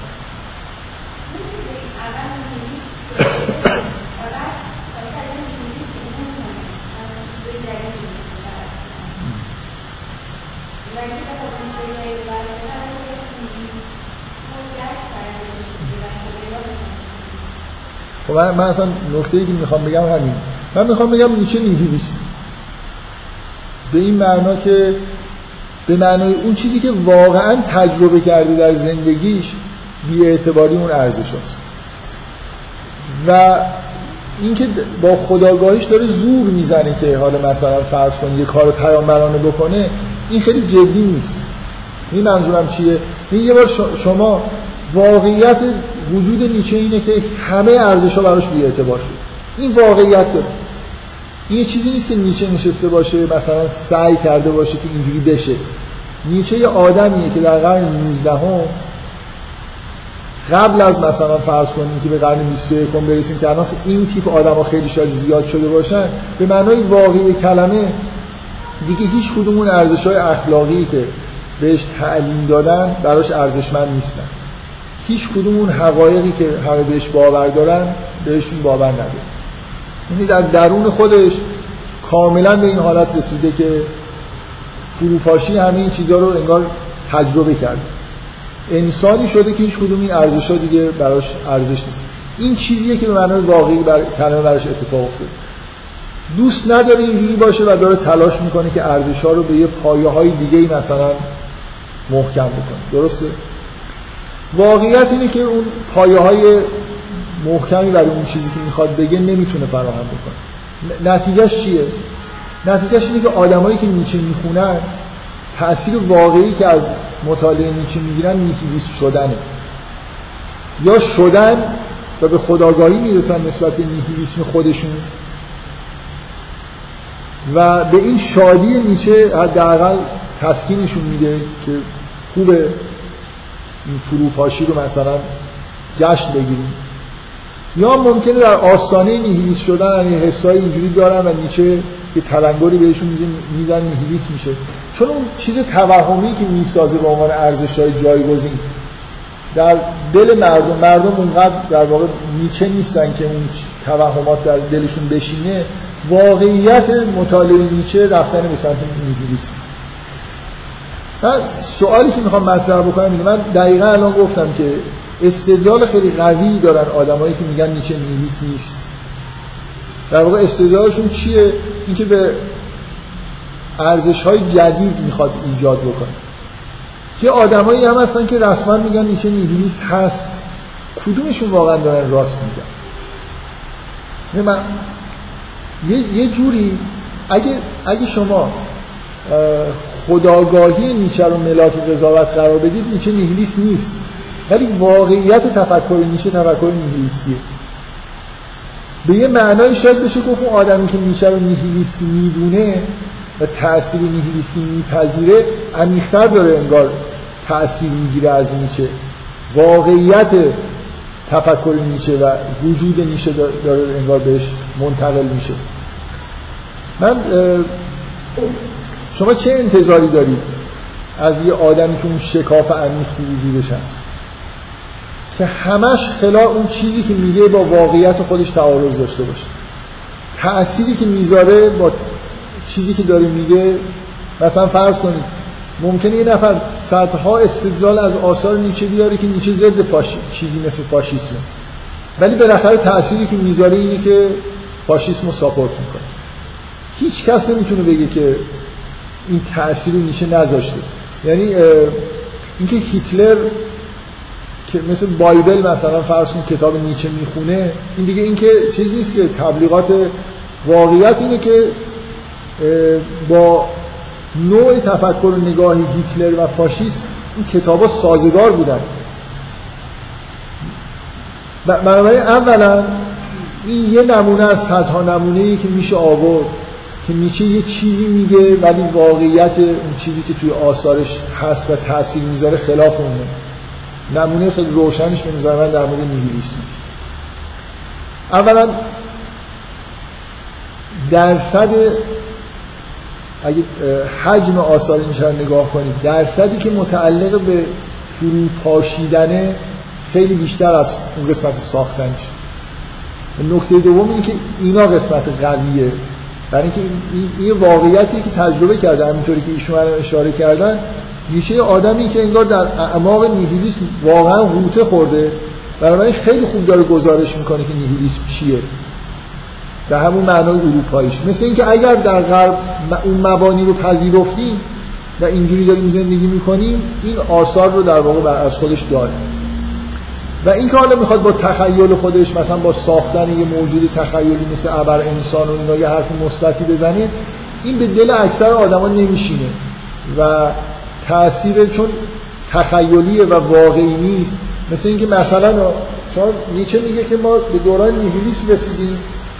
یه قرن دیگه یا دو قرن دیگه این نیهیلیسم صداش در میاد و همه متوجه میشن و بعد ابر انسان زاده میشه. واقعیتی که اتفاق افتاده اینه که اون قسمت اولش درست بود. ولی قسمت دومش ابر انسانی زاده نشد. این یه تخیلیه که نیچه مطابق با ویژگی های روانی خودش حالا برای خودش یه چیزی انگار برای دستاویز خیالی برای رهایی از نیهیلیسم این واقعیت نداره و واقعیت پیدا نکرده و نمی‌کنه. یعنی اصولا موجودات ابر انسان به معنای نیچه‌ای خودش هم نبوده و دیگری هم نخواهد بود. یعنی یه چیز کاملا وهمیه.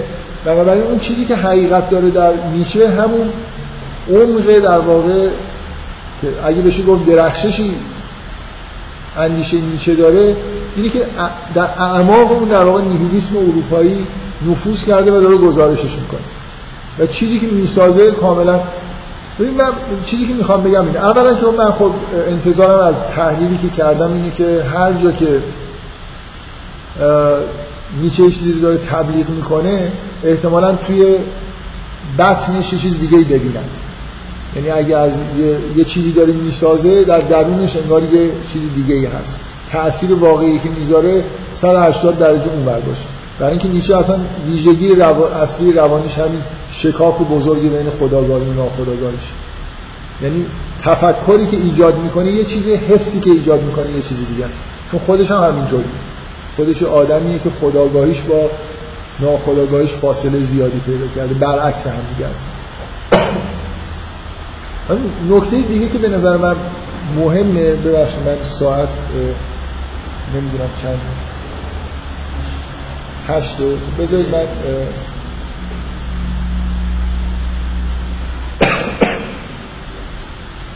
حالا یک ساعت و 23 دقیقه صحبت کردم. بذارید این حداقل یک ساعت نیمش بکنم. یه نکته تو آخر بگم حالا شاید جلسه آینده بیشتر در موردش بحث کردیم. این یه در واقع این که همچین تعارض و تناقضی توی آثار نیچه ببینم که نیچه به همین تعارض و تناقضای آثار خودش شهرت داره و برام اینه که بین شما یه همچین آدمایی بین مفسرینش اختلاف ایجاد میشه.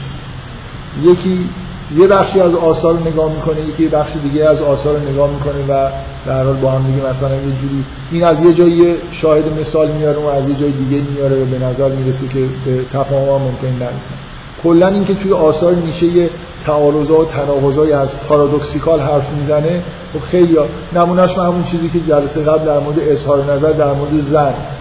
یه جاهایی کاملا منفیه یه جایی به نظر می‌رسه مثبته و بعد هر کسی می‌تونه یه گوشه رو بگیره و از یه موضعی مثلا فرض کنید یکی فردا ممکنه بیاد بگیم نیچه اصلا فمینیست. یا حداقل سعی کنه همونطوری که می‌بینید که دارن سعی می‌کنن که فلسفه نیچه با فمینیسم مثلا یه جوری چیز داره هماهنگی داره. اولا من انتظار اینو داشتم ولی این مورد نیهیلیسم که گفتم به عنوان مثالی از یه در واقع محل اختلاف در مورد نیچه که میشه با استفاده از چیز دوباره حلش کرد. یعنی شما با دیدگاه روانکاوانه می‌تونید اینو توجیه بکنید که چرا اینجوریه. چرا اعلام می‌کنه نیهیلیست نیست ولی انگار نیهیلیسته. تأثیری هم که می‌ذاره یه تأثیر نیهیلیستی.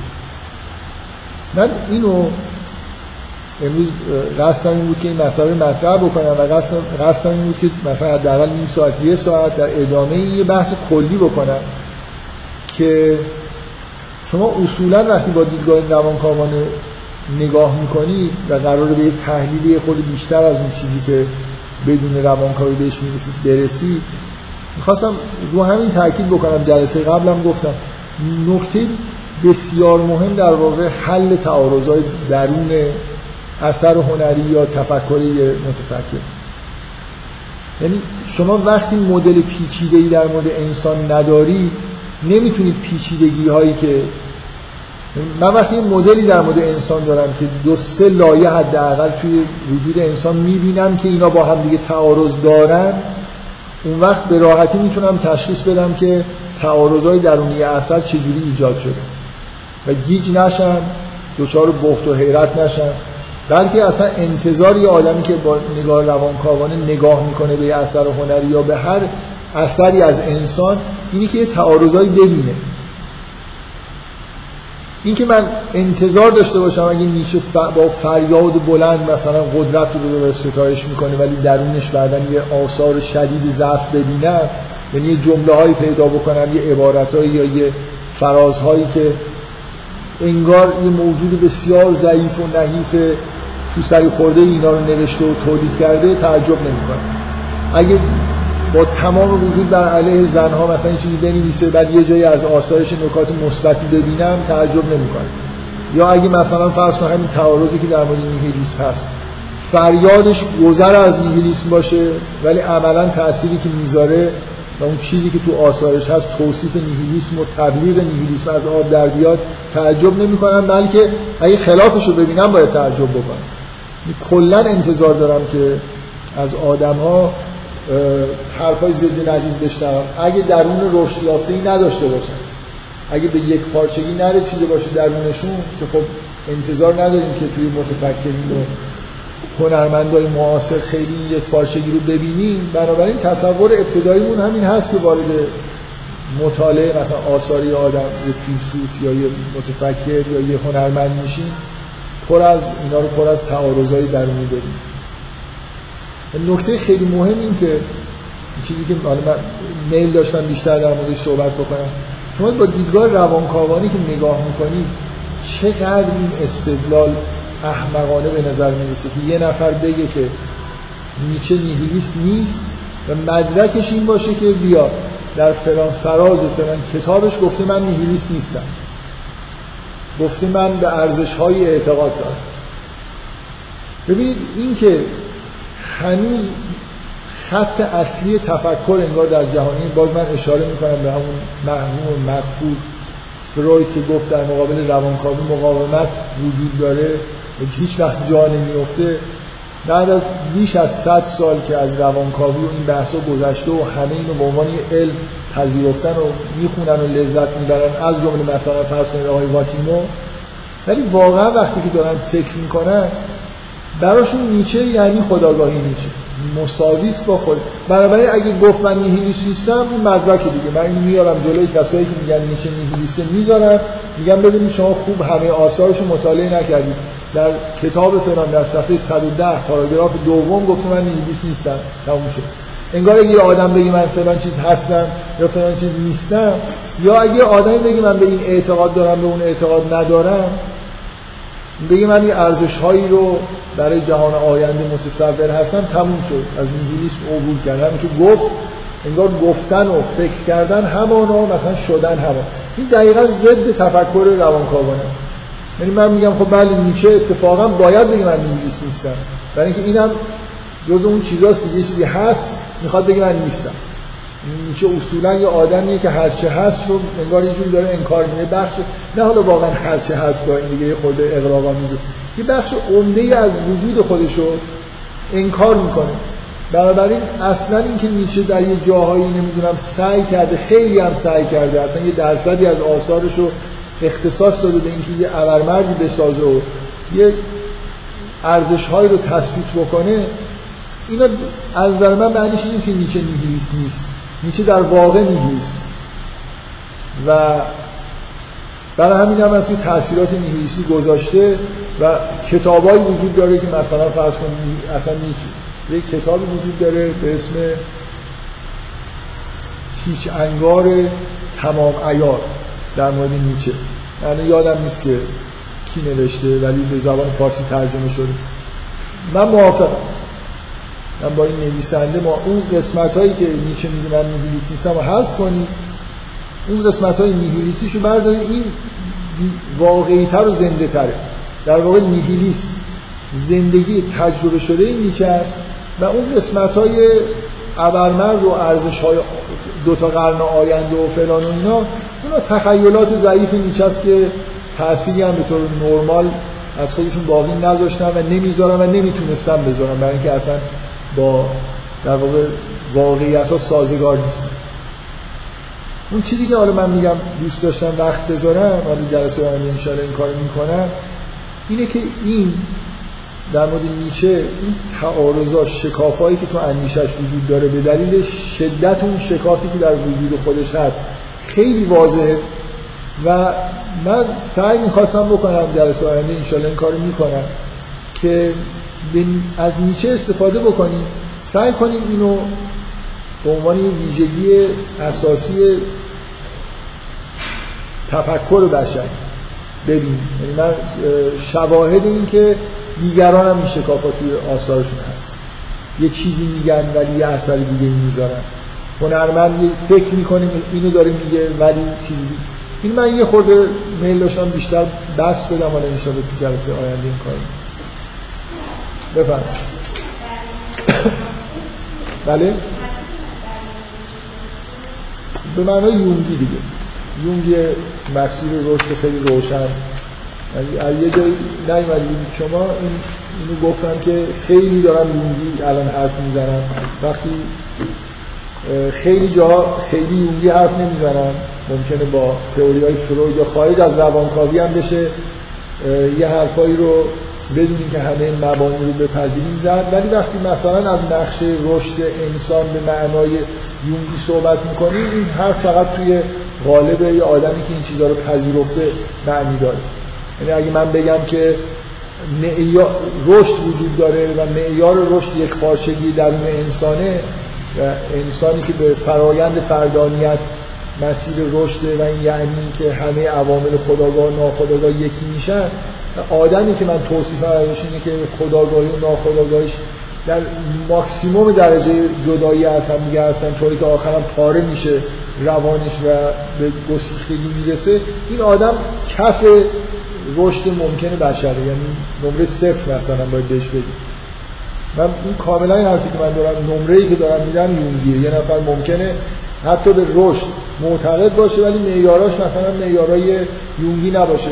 مثلا شما بیاید از مازلو به عنوان آدم دیگه ای که نقشه رشد برای بشر ترسیم کرده بخواد به نیچه نمره بده ممکنه نمره قبولی بده یا حالا برای نمره صفر نده بشه برای اینکه به یه چیزایی که از مازلو مهمه رسیده.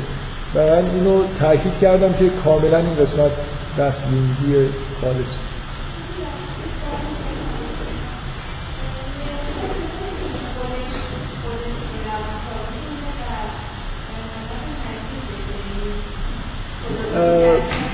در بعضی بعضی ها میگن اصلا نمیشه. مثلا لکانی ها رسما میگن که یه نفر باید یه کسی رو حتما روانکاوی بکنه. اصلا میگن اگه یه کسی می‌خواد روانکاو بشه چون دانش روانکاوی دانشی نیست که هر کسی بتونه بهش برسه. حتما باید روانکاوی شده باشه توسط یه کسی که قبلا اینی که توی مکتب لکان یه چیزی مثل خرقه وجود داره. حالا من به یعنی یه آدمایی هستن قبلا از لکان خرقه گرفتن اینا دیگران رو روانکاوی می‌کنن و بعد مثلا اعلام می‌کنن که این آدم مثلا روانکاویش تموم شد می‌تونه حالا خودش روانکاو باشه و روانکاوی بکنه. بنابراین بعضیا خب ممکنه حتی یونگی ها معتقد باشن که حتما یه کمکی باید یه نفر بکنه. خودش یه نفر نمی‌تونه. همونطوری که خود یه آدم در مقابل تعبیر رویای خودش ممکنه در درونش مقاومتی وجود داشته باشه. چون به هر حال فرایند تعبیر رویا یه فرایند خداگاهه و رویای یه آدم توش محتویاتی وجود داره که خداگاهی در مقابلش مقاومت می‌کنه. به همون دلیلی که ما یه فرایندهایی تو وجودمون هست که رویاهای خودمون رو فراموش می‌کنیم به همون معنا ممکنه یه انحرافی تو درک رویاهای خودمون هم پیش بیاد. ولی در در یه حد مختصر و مفید که فکر کنم کسی ممکنه این نیست که میشه روانکاوی کرد. آدم خودش خودش سعی کنه بشناسه. و قطعا یه آدمی از بیرون یه آدم با تجربه می‌تونه کمک کنه. و من گفتم یه عده اصلا قبول ندارن که بدون یه آدمی از بیرون امکانش هست. یه عده شاید بگن که امکانش هست ولی تصویر میشه یا بهتر انجام میشه یا کسی از بیرون کمک می‌کنه. فروید چیزی مثل مکتب لکان اینا توش نیست واقعا. یعنی یه خورده فروید بیشتر روانکاوی به صورت دانش قابل آموختن می‌بینه. یعنی کتاب بنویسه شما مطالعه بکنید. با خودتون رو راست باشید و سعی بکنید لازم نیست خودتون رو روانکاوی کرده باشید. ولی اصول روانکاوی رو مثل یه دانش درک می‌کنید و بعد می‌تونید به کار ببرید. فروید خیلی این حالتی که بخواد به صورت یه حکمت عملی مثلا به روانکاوی نگاه بکنه اینجوری نگاه نمی‌کرد. دوست نداشت اینجوری نگاه کنه. شاید تو بعضی از رفتاراش چیزای مشابه همین مکتب لکان رو آدم بتونه ببینه.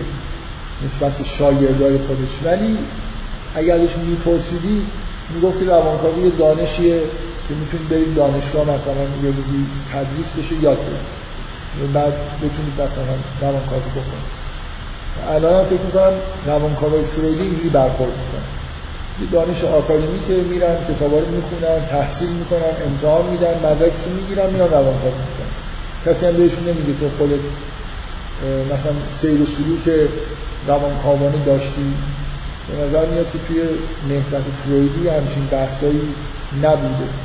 ولی خود فروید یه خود این حالت نسبت به شاگرد و اطرافیان خودش عملا یه مقدار این حالتی که دوست داشته باشه روانکاویشون بکنه اینا رو داشته.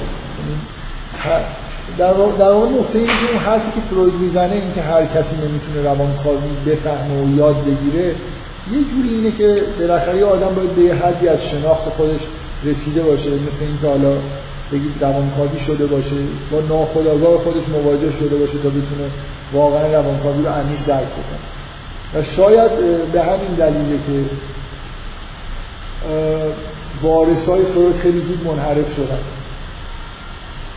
شاید برای همینه که لکانی همچین معیارایی گذاشته برای اینکه هر کسی نتونه وارد بشه. برای اینکه احساس می‌کرد که فروید کاملا ظرف مدت 20 سال زیر رو کردن و ما اگه بخوایم مثلا فرض کنیم یه چیزی روانکاوی من واقعی داشته باشه باید خود سخت بگیم.